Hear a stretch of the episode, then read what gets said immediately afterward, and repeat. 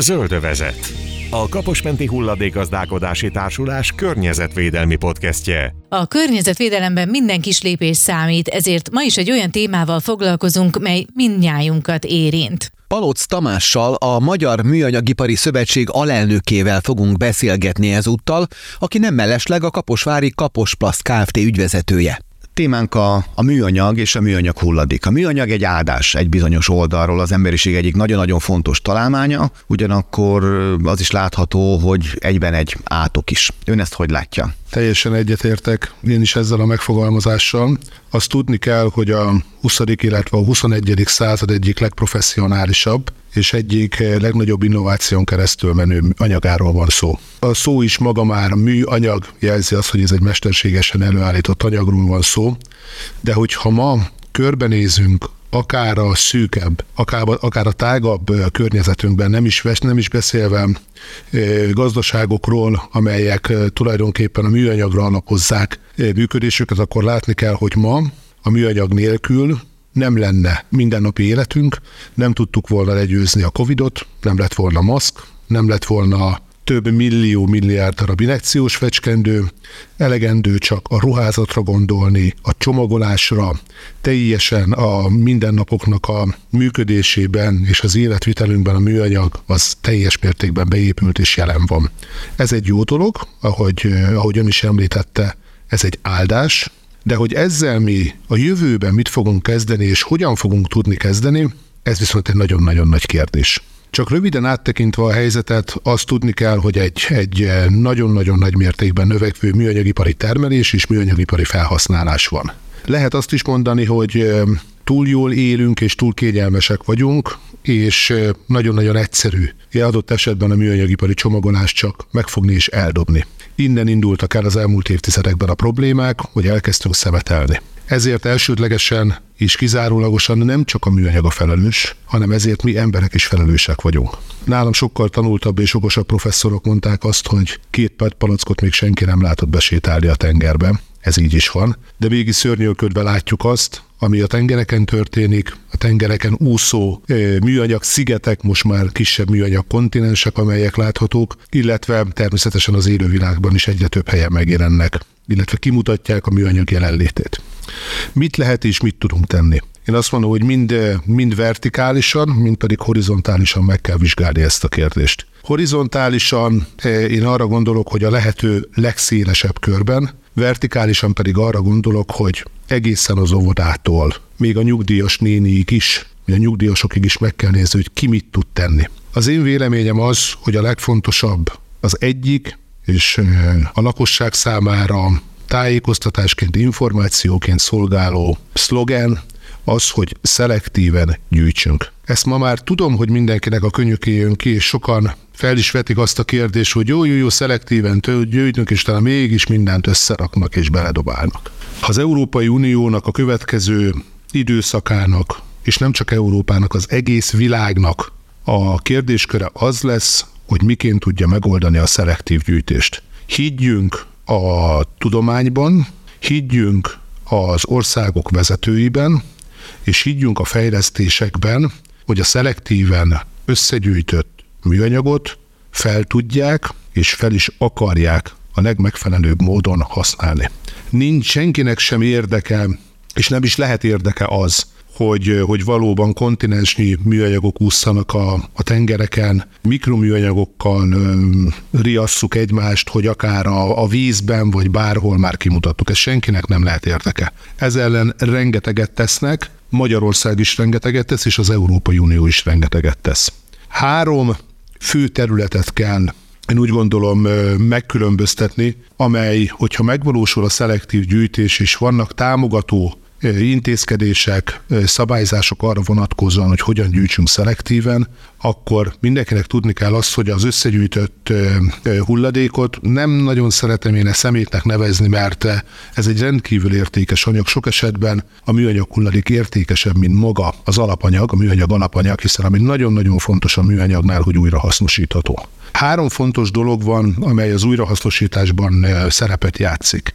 Az egyik az úgynevezett mechanikai újrahasznosítás, amelyet az Európai Unió is 2025-től irányelvek és utasítások szerint célként határozott meg. Ez azt jelenti, hogy a műanyagipari hulladék csomagolásnál 65%-ban el kell érni az újrahasznosított arányt. Ez csak és kizárólag úgy oldható meg, hogyha akár a műanyagipari csomagolást, amit, amit nem kell ellenségnek tekinteni, hiszen csak egy egyszerű szám, és is ígérem, hogy nem fogok tovább számokkal, számokkal dobálózni, de azt azért tudni kell, hogy jelen pillanatban, amit mi kényelmesen és lejárati határidő nélkül tulajdonképpen élelmiszert vagy bármilyen más anyagot tudunk, élelmiszert tudunk vásárolni, annak jelen pillanatban a kereskedelemben, a kiskereskedelemben 63 át műanyag csomagolásban szállítják. Ezzel szemben viszont az erre használt műanyag csomagolóanyagnak a tömege mindösszesen 24 százalék. Tehát 63 százalékban segítség az nekünk, hogy az élelmiszerek kapnak egy olyan védőfóliát, amelyekben egy, kettő, három, négy, öt, vagy akár heteken túl is még eltárolható és felhasználható, és ez mindösszesen, mindösszesen 24 százalék. Miért fontos ez? Egyre több hang és ellenvélemény jön arra, hogy jó, csökkenteni kell, és meg kell szüntetni a műanyagot. Van benne igazság. Ám kivitelezhetetlen. Részben kivitelezhetetlen is, így van, de senki ne gondolja azt, hogyha megszüntetjük a műanyagot, akkor a helyette belépő alternatív anyagok kisebb, vagy kisebb mértékű környezeti károsodást okoznak. Itt gondolok akár az alumíniumra, gondolok akár az üvegre, vagy adott esetben a papírra. Jelen pillanatban a műanyagnak van a legkisebb környezetkárosító hatása. Csak egy nagyon egyszerű példa. Gondoljuk el azt, hogy egy egyszerű műanyag csomagolást szállítani egy teherautóval, vagy mondjuk üvegben lévő csomagolást. Ugyanígy a, a CO2 lábnyoma is a műanyagnak a legalacsonyabb. Ebből azért tisztán kell azt látni, hogy mi, mint lakosság, vagy a mindennapi életben a hulladékkal, a műanyag hulladékkal találkozó, és, és ezzel szemben tenni képes és cselekvő képes emberek mit tudunk tenni ismételten oda tudok visszamenni, hogy szelektíven kell gyűjteni. A szelektív gyűjtéssel, az előbb is említett Európai Uniós irányelvekkel meg fog tudni valósulni az, hogy az összegyűjtött anyagoknak közel az 50-60 százaléka mechanikailag újra hasznosítható. Ez mit jelent? A PET palac például, hogyha összegyűjtjük, vagy a műanyag egyszerűbb néven nylon zacskó, tehát ugye ez egy polietilén zacskó, tehát ezt nem is szeret, ezeket összegyűjtjük, Ezekre megvan ma az a mechanikai újrahasznosítási technológia, hogy ledaráljuk, megmossuk, és új, jó minőségű, másodlagos úgynevezett reciklált anyagot állítunk elő, amelyet utána újra vissza tudunk forgatni a termelésbe, és újból PET palac, újból csomagoló anyag készülhet belőle. Ugye ez ma már a, az úgynevezett körforgásos gazdaságnak az alapja. De még egyszer mondom, ez csak akkor tud megvalósulni, hogyha a kisgyerek az óvodába, mi otthon a lakásunkban, a cégek, a nagy vállalatok is megvalósítják a szelektív gyűjtést. Az, az új elv már az, hogy, vagy az új elképzelés már az, hogy a műanyagnak a ciklusát a körforgásos gazdaságon belül bölcsőtől a bölcsőig kell. A műanyag ledobjuk, nem fogja megoldani a megsemmisülését, mert 400 évig ott marad, látjuk. Illegális lerakók, hulladék lerakók, ezek azok, amelyek nagyon-nagyon jelentős mértékben károsítják a környezetünket. Éppen ezért több nyugat-európai ország már elérte azokat a célszámokat, hogy nem kerül a hulladék lerakóba műanyag hulladék. Sajnos Magyarországon még mindig az összegyűjtött műanyagnak a legnagyobb része lerakókba kerül. Ebből látszik az, amikor elmegyünk egy ilyen mellett, fújja a szél, könnyű a nejlonzacskó, látjuk a fákon, szörnyű, hú, nagyon-nagyon rossz a műanyag. Éppen ezért kell elkerülnünk azt, és ez kell legyen Magyarországnak is egy célja, és hála Istennek ebben a magyar kormányzat most már nagyon-nagyon sokat lépett az elmúlt három évben, hogy ne legyen, ne kerüljön hulladék lerakóba műanyagipari összegyűjtött hulladék. Ugye a számokból látszik, volt alkalmam ön révén egy videót végignézni, amiből megállapítható, hogy hamarosan eléri az emberiség az évenkénti egy milliárd tonna műanyag termelését. Hát nagyon nem mindegy, hogy ebből mennyi kerül vissza, illetve újra hasznosításra. Így van. Kicsit folytatnám onnan, hogy a mechanikai újrahasznosítást követően még minden, milyen egyéb lehetőségek vannak. Ugye van a termikus, amikor a műanyag hulladékot, az összegyűjtött anyagokat már önmagában, anyagában nem lehet újra hasznosítani, nem lehet újból másodlagos reciklált anyagot előállítani belőle, ekkor lehet egy olyan opció, ami, ami az égetés. Jelen pillanatban ugye Magyarországon egy ilyen égető van, de tervezik újakat is, ezzel hőt és villamos energiát lehet előállítani olyan szűrőrendszereken keresztül, mely a környezetet nem károsítja, és meg lehet oldani a védelmét, hogy az újra nem hasznosítható reciklált anyagok nem lehet már előállítani, annyira szennyezett, annyira sokfajta műanyag hulladék került bele, hogy nincs értelme, nem lehet kiválogatni, nem lehet szétválogatni, arra ott van az égetés. Nagyon-nagyon fontos az, hogy a Magyarországnak, illetve a most már mindenki által ismert Mohunak, ugye egy 35 éves koncesszor, koncesszor szerepét betöltve 35 évig megkapta a műanyag újrahasznosításnak a feladatát, ők tervez újabb hulladék égetőket Magyarországon, amelynek a célja az lenne, hogy energiát, meleg vizet, hőenergiát, villamos áramot állítsunk elő. A, a harmadik megoldás, hogy ne csak az újrahasznosítás és a mechanikai újrahasznosításról beszéljünk, az pedig a kémiai újrahasznosítás, amely azt jelenti, hogy az összegyűjtött alapanyagokat, vagy az összegyűjtött hulladékokat teljes egészében vissza lehet bontani egészen kőolaj szintig, tehát tulajdonképpen, ugye a műanyagnak az alapanyaga a kőolaj, egészen a kiinduló alapanyagig egy úgynevezett pirolízissel egy hőeljárással vissza lehet bontani monomerekre, de akár kőolajra is, és akkor ismét újra hasznosítható dízelként, benzinként, vagy éppen alapanyagként. Ugye ez még egy nagyon-nagyon költséges eljárás, és ehhez nagyon fontos az, hogy a nagy műanyagipari alapanyaggyártók ezért lehet esetlegesen egy jó koncepció az, hogy a MOL, illetve a MOHU azért eléggé közel állnak egymáshoz, és talán érdekelté fogja tenni az alapanyaggyártókat is, hogy ezzel foglalkozzanak. Most ez még egy nagyon-nagyon költséges dolog, de mindenféleképpen a jövő ez lenne. Legalábbis az látszik, hogy Európában és szerte a világon van egyfajta lobby ebbe az irányba, tehát ez lett akkor a jövő. Így van, ez is lehetett, nem, nincsen egy jó megoldás. Én elmondtam most az előbb azokat a újrahasznosítási lehetőségeket, amelyek ma globálisan Magyarországon, Európában, az Egyesült Államokban, Kínában, Afrikában elindultak. Természetesen ez azért függ a társadalmi szintektől is. Ugye Afrikában már annak örülünk, hogy legalább működik a gyűjtés is, működik a szelektív gyűjtés, de azt mindenkinek meg kell érteni, hogy van egy kontinens, ahol vízhiány van, nem lehet máshogyan eljuttatni oda az ivóvizet az ott élő embereknek, csak is kizárólag panackozott formában. Ne gondolja az senki, hogy ha ezt üvegbe visszük, az üveggel nincsen gond, az üveget ugyanúgy össze kell szedni, ugyanúgy fel kell dolgozni, brutális mennyiségű súly, üvege, üvegben szállítani a vizet, mint adott esetben az ismert PET palackokban. Tehát az újrahasznosításnak azért az előbb is említettem, hinni és bízni kell a tudományban, mert nagyon-nagyon sok megoldása van. De még egyszer mondom, ehhez kell az, hogy ez legyen jól és szelektíven gyűjtve, hiszen a szelektíven van gyűjtve, sokkal, de sokkal nagyobb az aránya annak, amit mechanikailag újra tudunk hasznosítani, és vissza tud kerülni a körforgásba. Itt már mai, ma is rengeteg eh, olyan termék van, amit nem is tudunk, de már tartalmaz jó minőségű, másodlagos reciklált anyagot. Az Európai Uniónak az irányelvei szerint 2025-től eltérő százalékban, de minden termékben, minden műanyagipari termékben használni kell reciklált anyagot az autóipartól kezdve, a csomagolási iparon át, egészen a speciális élelmiszeripar hoz kapcsolódó például a PET palackoknál is. Tehát ez a része működik. Az égetőre vonatkozó irányelvek elindultak. Vannak országok, ahol már 40-50-60 égetőmű működik, nem messze tőlünk például Lengyelországban. És ugyanez, amiben be kell vonnunk az alapanyaggyártókat és a kémiai újrahasznosítás. Mit tudunk még mit tenni? Mint lakosság. Mert azért ez az interjú elsődlegesen a lakosságnak szól, nem pedig a szakmának, és egy picit elmennék, hogy abba az irányba, hogy mi mit tudunk tenni.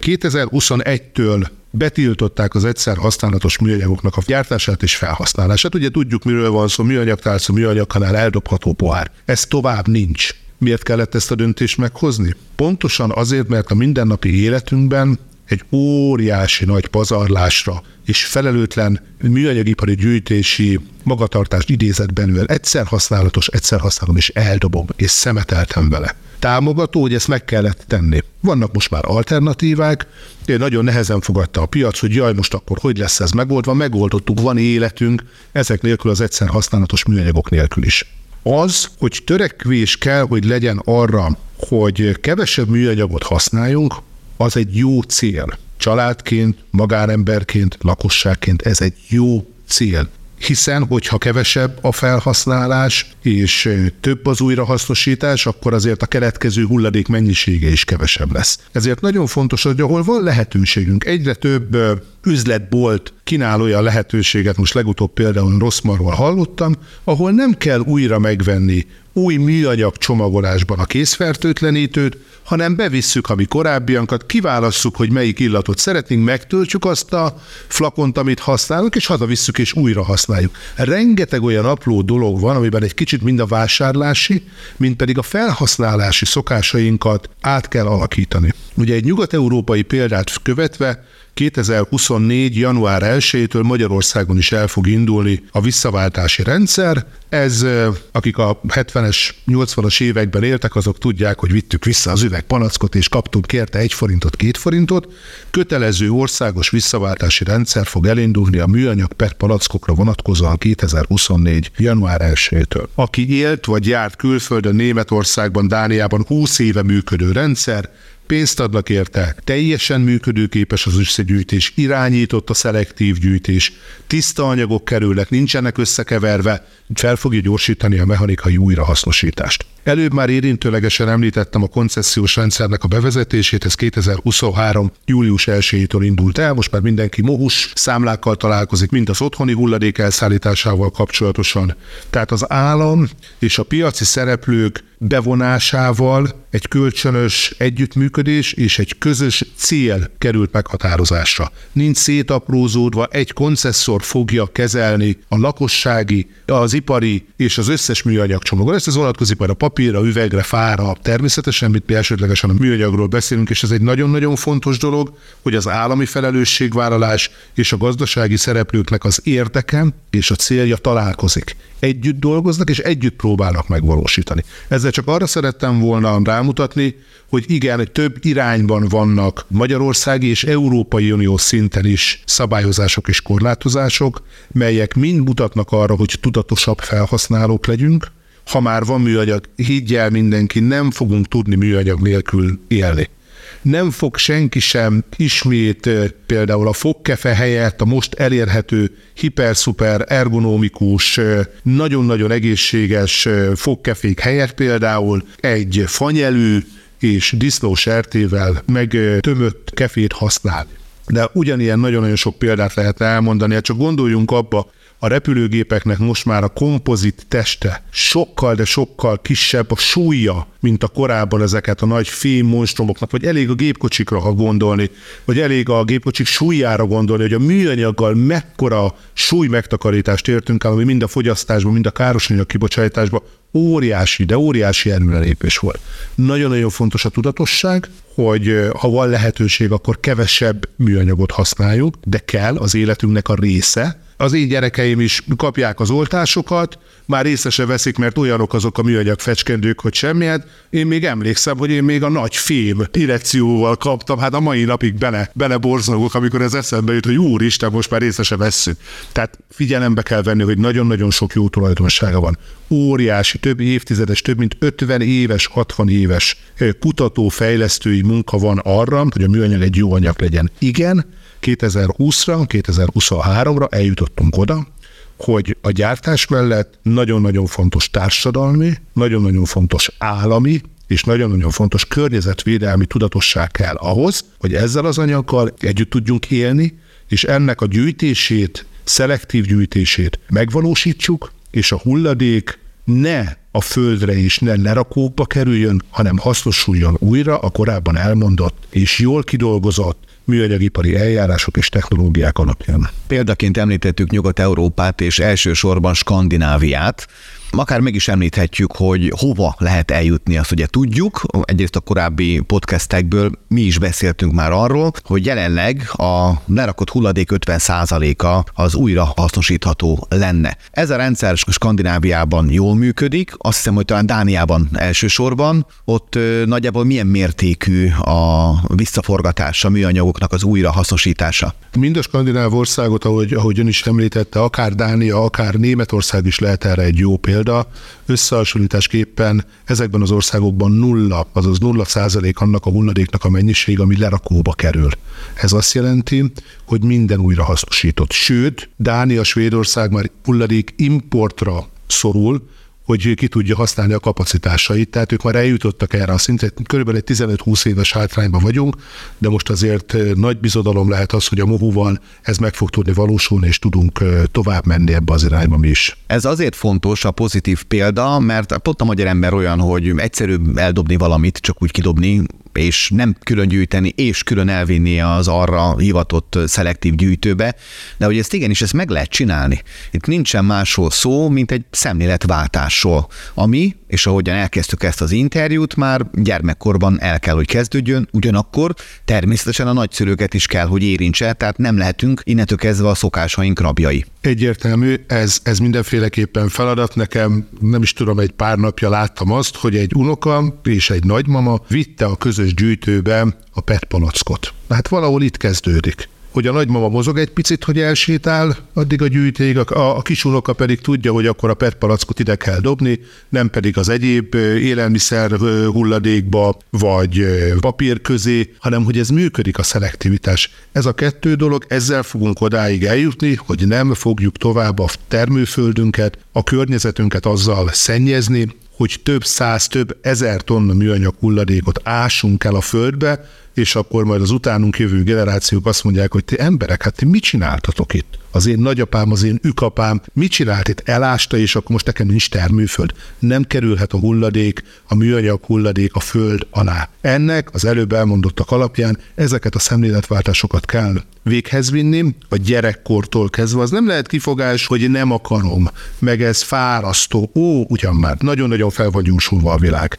Nagyon-nagyon gyorsan élünk, de ahhoz, hogy ez megmaradjon, és az utánunk lévő generációk is ezt még tudják élvezni, azt a napi pár percet, napi pár percet. Összegyűjtöm a flakont, berakom a kék kukába, helyi szinten Kaposváron is megvan neki a rendszere, és abba gyűjtöm. Lakótelepen elviszem a kihelyezett gyűjtőkbe. Ezeknek a kapacitását is növelni fogják. Január 1-től el fog indulni a visszaváltási rendszer álljunk ember bele, hiszen ez, ennek ha megvan teremtve a feltételem, akkor nekünk kutya kötelességünk lakosságként ezt használni. A cégek, a gyárak, a műanyagipari vállalatok már most is rengeteget tesznek annak érdekében. Akár azon a vonalon, hogy saját újrahasznosítójuk legyen, akár azon a vonalon, hogy ne minden esetben újonnan előállított originál alapanyagból dolgozzanak, hanem másodlagos anyagból gyártsanak. Elég csak a műanyag eh, kerti bútorgyártókra nagyon-nagyon sok műanyagipari termék van 40-50-60 százalékban újrahasznosított alapanyagból készül, sőt, nagyon sok olyan termék van a csomagolóanyagoknál, ahol már 100 százalékban újrahasznosított alapanyagból dolgozunk, de mégis a fogyasztók, vagy a fogyasztásnak a nagy részét azt mi lakosok, emberek tesszük meg. Éppen ezért a mi felelősségünk és a mi gondolatiságunknak az átformálása az egy rendkívül fontos, ezt mondani kell, ezt rá kell szánni környezetórán, természettudományórán, általános iskolába, alsó tagozatba, el kell vinni a diákokat olyan cégekhez, ahol ezt meg tudják nézni, hogy hogyan működik, lássák, egy kicsit megérezzék ennek a szükségességét, és ne egy kényszer legyen, ne egy kötelező legyen, hanem érezzék azt, hogy ennek, ennek van értelme. Ezért kell elmenni és megnézni például olyan műanyagipari cégeket, ahol száz százalékban újra hasznosított műanyagból dolgozunk, és például egy adott flakonból hogyan fog készülni egy száz százalékban újra hasznosított műanyag termék, amit a mindennapokban is használunk. Vagy és akkor egy múlt heti beszélgetésünkre, privát beszélgetésünkre kanyarodnék vissza. Az is lehetséges, hogy ki lehet váltani esetleg a műanyagot valamilyen természetesebb anyaggal. Így van. Nagyon-nagyon nehéz kérdés, mert a problémát, tehát a műanyag által fennálló átkotés és lehetőséget azt megoldani nem fogja. Tehát az nem fog minket mentesíteni, ha most még több bio, vagy esetleg eh, az úgynevezett PLA kukorica keményítőből készült eh, műanyagmentes természetes alapanyagokat kezdünk el használni, tehát valahol a kettőt okosan kell kombinálni. Arra nagyon-nagyon figyelni kell, hogy a kettőt összekeverni nem szabad, ma akkor egyiket se tudom újra hasznosítani, meg a másikat sem. Nagyon sok eh, kísérlet, kutatás indult el kukorica keményítőből készült műanyagot helyettesítő termékek iránt, de hát ott is azért meg kell nézni a másik oldalát, a kicsit árnyékosabb oldalát, földterület, növénytermesztés, nincsen elég kapacitás, de lehet a jövőnek egy helyettesítő terméke. Ugye ez komposztálható, lebomlik, meg lehet úgymond kerülni azt a rengeteg herceurcát, amit itt most újrahasznosítás, gyűjtés, szelektív gyűjtés, stb. stb. meg megoldásként beszéltünk, de hát azért nincsen olyan kapacitás. Hát azt tisztába kell lenni, hogy nekünk ahhoz legalább 10 darab föld bolygóra lenne szükségünk, ha nem 20-ra, hogy meg tudjuk termelni azt a kukorica mennyiséget, amiből mi ezt a PLA-t elő tudjuk állítani. Lehet, és ezen dolgozni is kell, mert lehet, hogy egy pici szegmens ki lehet váltani, és már segítség, és már csökkentem a műanyag kibocsátás és a műanyag felhasználásnak a mennyiségét, de nekünk most az elsődleges feladat, a most kezelendő probléma tegnap óta, nem holnaptól, tegnap óta, hogy az interjút halva már menni, összegyűrni a PET palackot, berakni a kis petgyűjtőbe, összegyűrni a műanyagipari hulladékot berakni, ugyanezt megtenni a papírral, és már tettünk valamit annak érdekében, hogy, hogy tényleg a Földünk egy élhető és hosszabb távon élhető bolygó legyen. Összefoglalva, a felelősség tehát mindenkié a gyártóé, illetve magáé a felhasználóé és minden tekintetben. Így van, ez teljes mértékben így van, még egy picit mellé raknám azért a, az állami szervezeteket, mellé raknám még azért a gazdasági szereplőket is, nekik is nagyon-nagyon nagy a felelősségük. Ez, hogy csak az egyik rész akarja, és szabályozás van, és most egy jól működő szabályozás kezd elindulni, akár a visszaváltási rendszerre, az újragyűjtési rendszerre, a koncesziós rendszer, és arra megyünk, hogy ezt kikerüljük, az nem jó. Tehát itt, ahogy az előbb is említettem, az állam, a gazdasági szereplők, a lakosság, mint fékfelhasználók, itt együtt kell működni, működnünk, és minden szereplőnek bízni kell a másikban, hogy a lakosság szelektíven gyűjti, a lakosság pedig higgye el, hogy az ipar, a gazdaság, a, az állam ugyancsak abban érdekelt, hogy az előbb elmondott folyamatokon keresztül, víve ezeket a folyamatokat, mi fel tudjuk dolgozni ezt az összegyűjtött műanyagot. Tehát műanyag nélkül jelen pillanatban még nem tudjuk elképzelni az életünket, nem is ez a cél. Használjunk egy picit kevesebbet, órára megoldás van, amit viszont felhasználunk, abban gyűjtsük szelektíven. Köszönjük a figyelmüket, ez volt a Zöldövezet környezet környezetvédelmi podcast. Ha tetszett, hallgassák meg további epizódjainkat is. Györfi Bettát és Keszthelyi Tibort hallották. Zöldövezet. A Kaposmenti Hulladékazdálkodási Társulás környezetvédelmi podcastje. Széchenyi 2020 készült Magyarország kormánya megbízásából az Európai Unió támogatásával.